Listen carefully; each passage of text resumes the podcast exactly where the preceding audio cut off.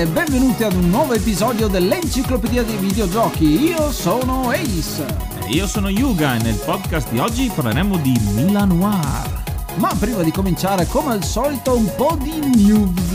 Da qualche settimana abbiamo anche un canale Telegram, un gruppo Telegram in realtà perché il canale è solo unidirezionale ma il gruppo no, dove ci siamo sia io che Yuga e un po' di voi, quindi basta cercare enciclopedia dei videogiochi direttamente su Telegram t.me slash enciclopedia dei videogiochi per trovarci ancora più facilmente. E anche lì potete lasciarci suggerimenti o anche appunto iniziare a intavolare dei discorsi sui videogiochi che trattiamo e anche magari chissà qualche spoiler che ogni tanto, qualche anteprima che ci lasciamo sfuggire ogni tanto. O tipo foto backstage. E ora un po' di musica. Sto pensando anch'io. In automatico quello.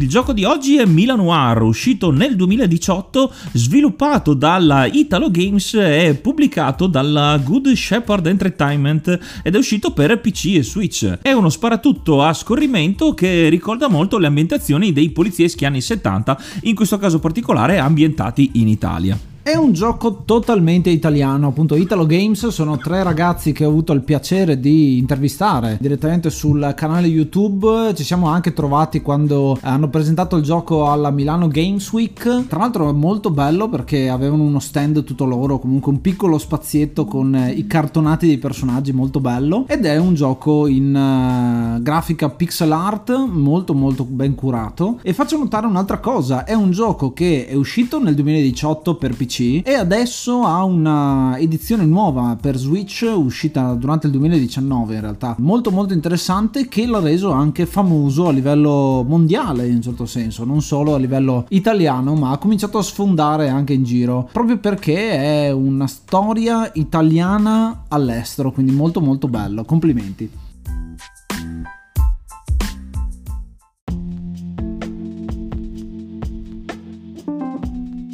La nostra storia inizia appunto a Milano, come dice il titolo del gioco. E iniziamo con uno sgherro non ben identificato che entra in un bar e cerca una persona particolare. Gli viene indicato che questa persona è in bagno e scopriamo che è un killer assoldato per ucciderlo. Quindi prendiamo subito le parti di un, uno spietato assassino. Quindi entriamo nel bagno, però prima possiamo anche notare tutte le citazioni della cultura italiana. In questo caso ci saranno un sacco di pubblicità rinominate dell'epoca degli anni 70 rifatte appunto per il gioco per, per, i, per, i, diritti però sono molto riconoscibili quindi per noi e anche per te Ace nel, nel let's play hai praticamente scoperto tutto subito e tutto quanto. Piccola chicca il fatto che nel bar la gente che gioca a carte gioca con le carte da briscola quindi, quindi proprio ben, eh, ben curato. Entreremo quindi nel bagno e troveremo una persona chiusa nel bagno che sta facendo quello che deve fare e quindi il, il primo tutorial che avremo sarà il tasto per sparare quindi spareremo attraverso la porta uccidendo la persona ma venendo subito crivellati di colpi dall'altra porta del bagno che era chiusa a fianco, dove esce quello che è il vero invece protagonista, ovvero Piero Sacchi. Piero Sacchi è questo personaggio con occhiali da sole sempre, la giacca rossa e i pantaloni jeans, quindi è molto molto semplice come design, ma allo stesso tempo, proprio dal punto di vista del design, è molto particolare perché tutti i personaggi di questo gioco hanno il viso grigio, quindi ci sono tantissimi colori, ma il viso grigio ci fa appunto calare nell'atmosfera noir di questa Milano di fine anni 70. Molto bello perché si vede che è fatto dagli italiani per gli italiani in un certo senso perché anche tutto quello che viene detto e scritto ha un certo accento, comunque quelle che sono le usanze tipiche degli italiani che parlano e appunto Piero Sacchi è questo killer spietato che riesce a evitare il colpo e, ed è il vero protagonista della vicenda. In eh, sette schemi più queste introduzioni vedremo cosa gli succederà nel corso di questa storia che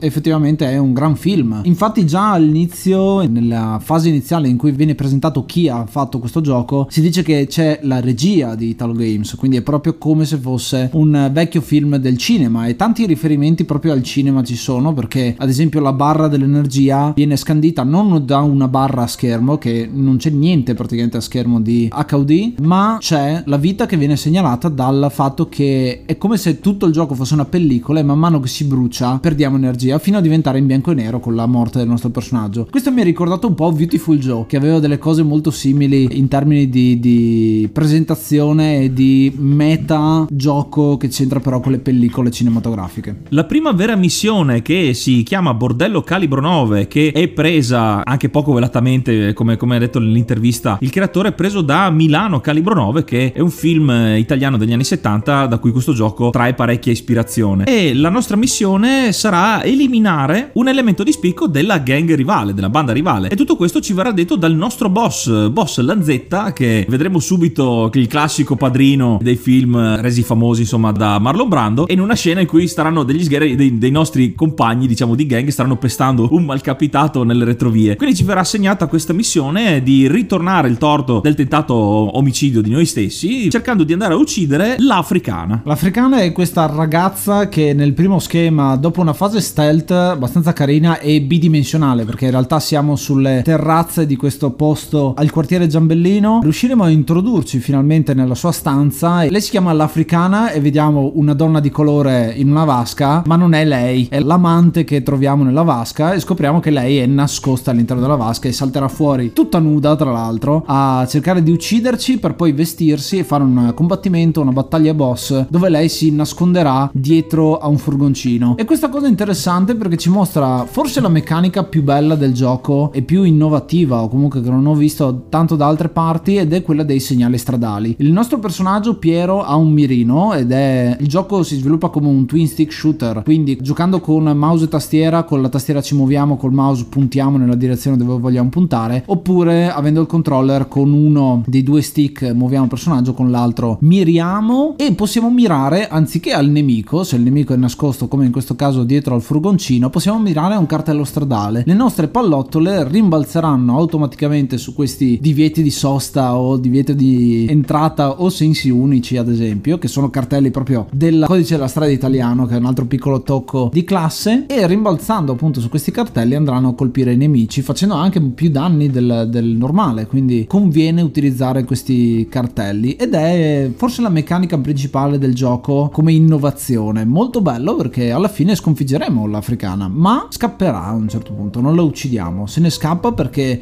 la ritroveremo più avanti in questa storia di vendetta. Questa sessione di combattimento ovvero quella successiva al duello dietro il furgoncino è una missione di inseguimento. Infatti dovremo inseguire l'africana che ci sparerà col suo Uzi dal furgone e qui avremo l'aiuto ci verrà in aiuto una ragazza che avremo in un certo senso liberato dal bordello calibro 9 che è Lucia che è una, una ragazza che suo malgrado lavora in quell'ambiente cerca di uscirne grazie al nostro aiuto. E questa parte di inseguimento si differenzia dal gameplay standard perché diventa un vero e proprio bullet hell. A bordo del veicolo dovremo pensare sia a sparare al boss ma anche evitare tutte le cose che ci pareranno davanti sulla strada. Quindi altre macchine barili lavori in corso quindi proprio un ambiente urbano. E bucce di banana così la macchina scappotta con le bucce di banana. Qui si vede la citazione cinematografica perché quei film erano un misto di sparatorie e inseguimenti in giro per i vicoli della città. È proprio così. Facciamo la seconda missione che si chiama Il ragazzo del massacro. Il boss Lanzetta ci dà la seconda missione. Sarà vendicarci contro Ciro, che è questo personaggio, questo terrone, viene proprio chiamato il terrone, all'interno di un deposito dei tram, il famosissimo deposito dei tram di Milano che tutti i milanesi conoscono giorno e saremo qua proprio a, ad affrontare lui prima e Gianni Beretta con famiglia dopo. Ci viene indicato come il vero mandante del nostro tentato assassinio. E nel deposito dell'ATM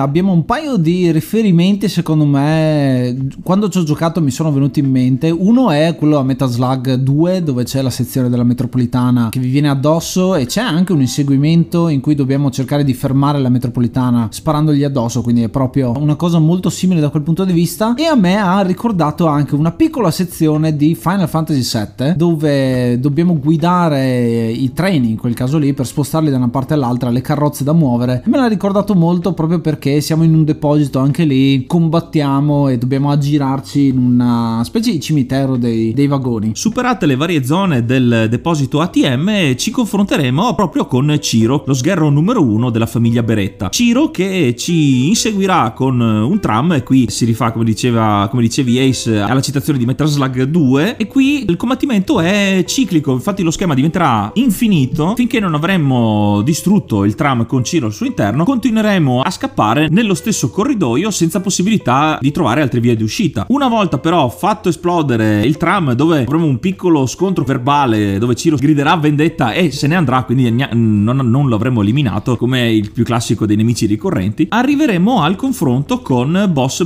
Beretta aiutati dal nostro complice Tony che ha trovato la sua eh, ubicazione. Quindi ci troveremo davanti al boss Beretta e la moglie che è al suo fianco. Dopo il classico dialogo dove il boss cercherà di comprare sia noi che Tony offrendoci più soldi di boss Lanzetta, la scena verrà interrotta perché alle spalle del boss ci sarà un movimento su un armadietto, un classico armadietto di quelli da college per dire. Piero, dopo aver minacciato più volte di uscire allo scoperto, deciderà di sparare eh, alla cieca. E qui faremo una mara scoperta perché senza, eh, senza rendercene conto uccideremo il figlio di Boss Beretta che quindi armato di una vendetta incredibile ci verrà contro. Verremo costretti, anche se era comunque la nostra missione, a uccidere lui e anche la moglie in una maniera tra l'altro molto cruenta. Infatti c'è la scena come prenderemo il coltello molto ben cinematografata dove la pugnaleremo più volte in una scena molto pulp. Quindi noi siamo i cattivi. Già nel secondo capitolo di questa storia abbiamo il momento clou che è il conflitto che, che porterà avanti la storia fino alla fine in cui noi abbiamo ucciso un innocente e per farlo, visto che siamo in una storia di vendetta ma soprattutto di onore in questa Milano, veniamo arrestati perché abbiamo la soffiata da parte di qualcuno che non sappiamo chi è, arrivano i carabinieri ad arrestarci e ci portano direttamente in prigione. In prigione avremo l'intermezzo, come viene detto, è una sezione tra il capitolo 2 e il capitolo 3 è ambientata in prigione in cui non possiamo fare granché, possiamo andare in giro, non abbiamo armi, quindi siamo abbastanza inutili e anzi dobbiamo cercare di scappare dal mondo che vuole cercare di ucciderci per i più svariati motivi, sia perché sono membri del clan rivale che sono finiti in carcere per colpa nostra, sia anche ex colleghi o comunque compagni eccetera che sanno cosa abbiamo fatto e quindi cominciano a cercare di ucciderci, comprese anche le guardie che fanno della violenza gratuita proprio perché sanno che noi abbiamo ucciso un bambino e quindi si vogliono vendicare su, su di noi. Quindi è una parte abbastanza dark del capitolo e questo intermezzo che in realtà dura parecchio perché lo vediamo scandito sul muro della cella di Piero con i giorni che vengono classicamente segnati a 5 a 5 e abbiamo anche la visita ad esempio della mamma che dice che il papà si è ucciso per la vergogna e quindi veramente stiamo diventando quello che è l'eroe che non ha più nulla da perdere e che vuole essere armato di vendetta. Quindi è una costruzione del personaggio ci fa immedesimare ancora di più nel personaggio e ci sentiamo anche male proprio alla fine del, dell'intermezzo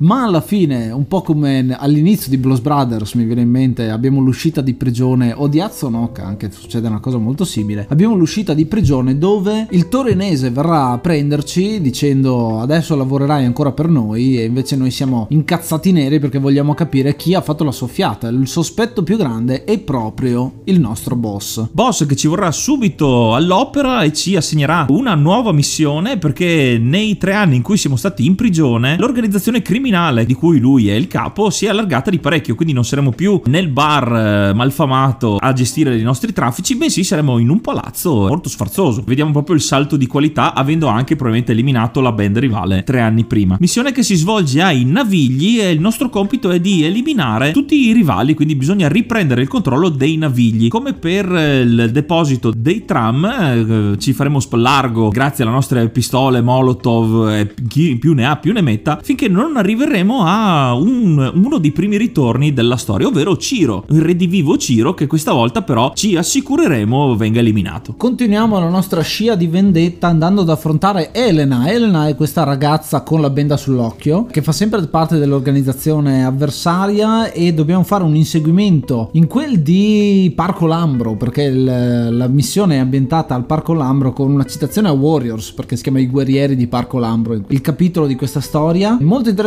perché anche qua c'è la metropolitana e dovremo fare un inseguimento a bordo del tram, il tram storico tra l'altro, che io ho avuto anche il piacere di lavorare per quel tram lì perché uno dei miei lavori precedenti facevo finestrini e quindi lo conosco molto bene, mi ricordo, mi ha, mi ha ricordato questa cosa. Quindi molto interessante perché andremo a sconfiggere un altro personaggio della vicenda e continueremo, continueremo ad andare avanti alla ricerca del traditore. E nella missione successiva che si chiama Storia delle colonne infami avremo ormai la certezza che la soffiata è arrivata dall'interno dell'organizzazione per cui lavoriamo. È una missione molto difficile soprattutto per quanto riguarda il gameplay del combattimento quindi sarà molto molto arduo arrivare alla fine dove dovremo combattere addirittura contro il torinese che fino adesso ci ha fatto da tassista accompagnandoci in ogni missione adesso in cerca di risposte dovremo combatterlo e il combattimento si spingerà fino all'interno di una chiesa dove dopo una concitata sparatoria sull'altare ci vedrà purtroppo essere in svantaggio perché la croce ci cadrà addosso. E il torinese con modo beffardo ci dirà che è il peso dei nostri peccati che ce la sta facendo pagare. Quindi siamo in balia del torinese che sta per ucciderci ma verremo salvati da Lucia che tornerà all'interno della storia per salvarci la pelle. E insieme a Lucia faremo il prossimo stage che si chiama Duri a morire che è un'altra citazione perché in questo caso citano il videogioco di Die Hard per Nintendo che è un gioco particolarmente difficile da finire.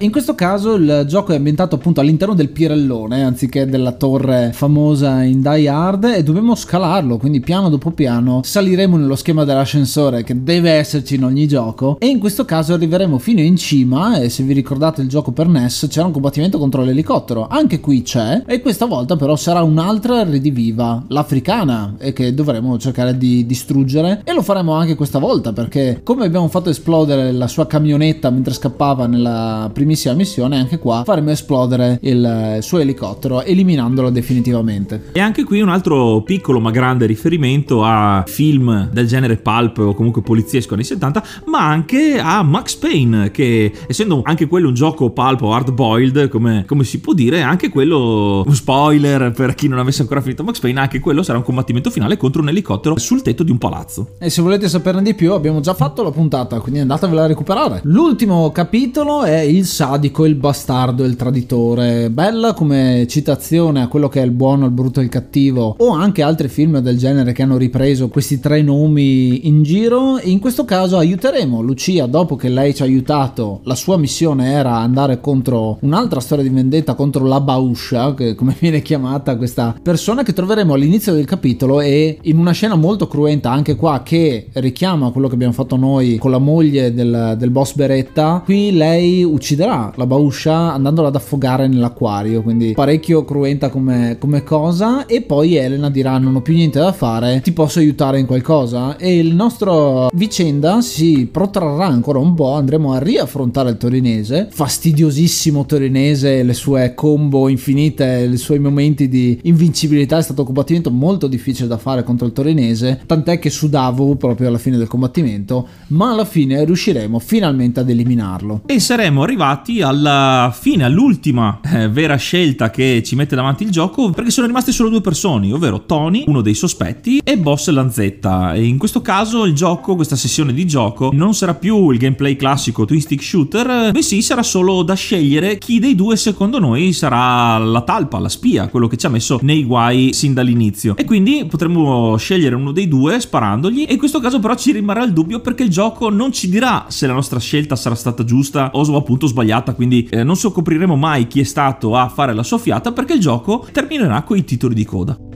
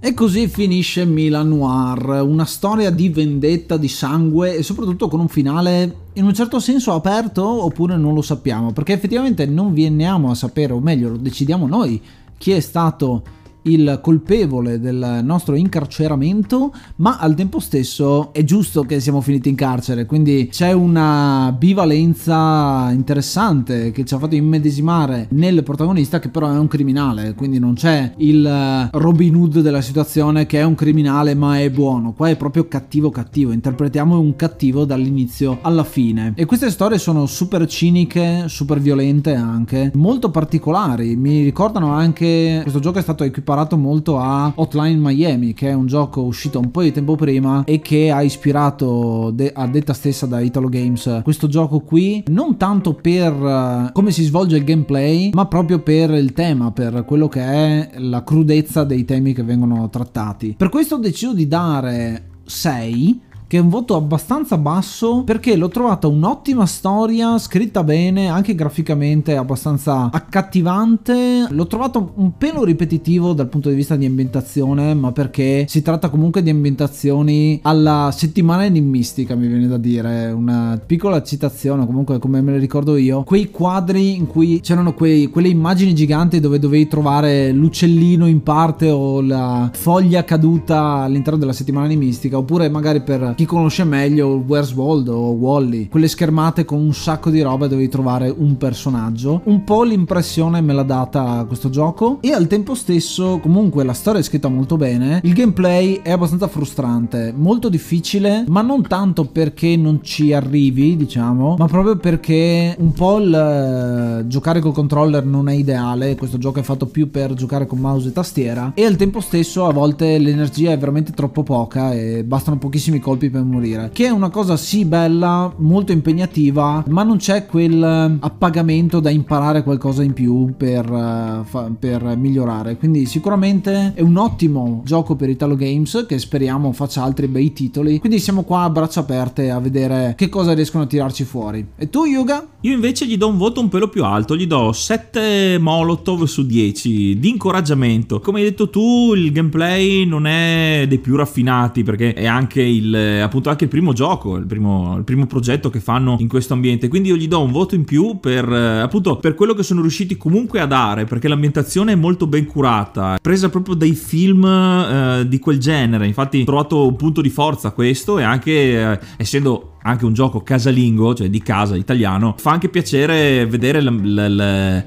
le, schermate e anche i luoghi e le usanze. Il fatto solo di avere le carte da briscola, che può essere un, un dettaglio minuscolo, però è, quel, è, quello che gli dà un tocco in più. Mi è piaciuto anche particolarmente al, nella storia in sé il fatto che noi, come dicevi anche tu, non siamo un eroe, noi siamo dei farabutti. Anche alla fine del gioco così, senza sapere, in realtà a noi non dovrebbe tanto interessare perché comunque siamo dei farabutti. Quindi che abbiamo trovato la persona giusta, quella sbagliata, comunque noi in galera dobbiamo andare. Quindi non ho, ho, ho apprezzato la, la, la, svolta nella sceneggiatura di questo, quindi gli do un bel 7. E voi l'avete giocato? Che cosa ne pensate? Vi, vi ricordo che avete la possibilità anche di mandarci dei vocali direttamente su anchor.fm che verranno integrati all'interno della puntata stessa, che è questa cosa fighissima che abbiamo imparato a fare tramite podcast, quindi mi raccomando, se avete qualcosa mandateceli direttamente lì oppure visto che abbiamo il canale Telegram possiamo usare anche quella forma di comunicazione in più, se siete più comodi.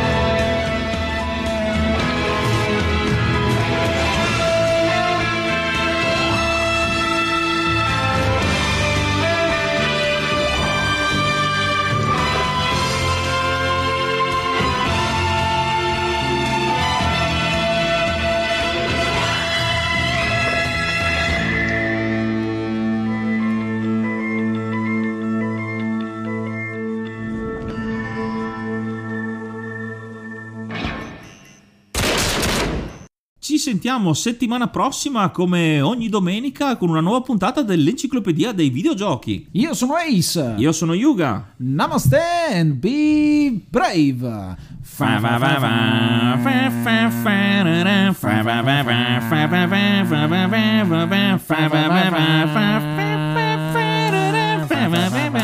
Ora basta!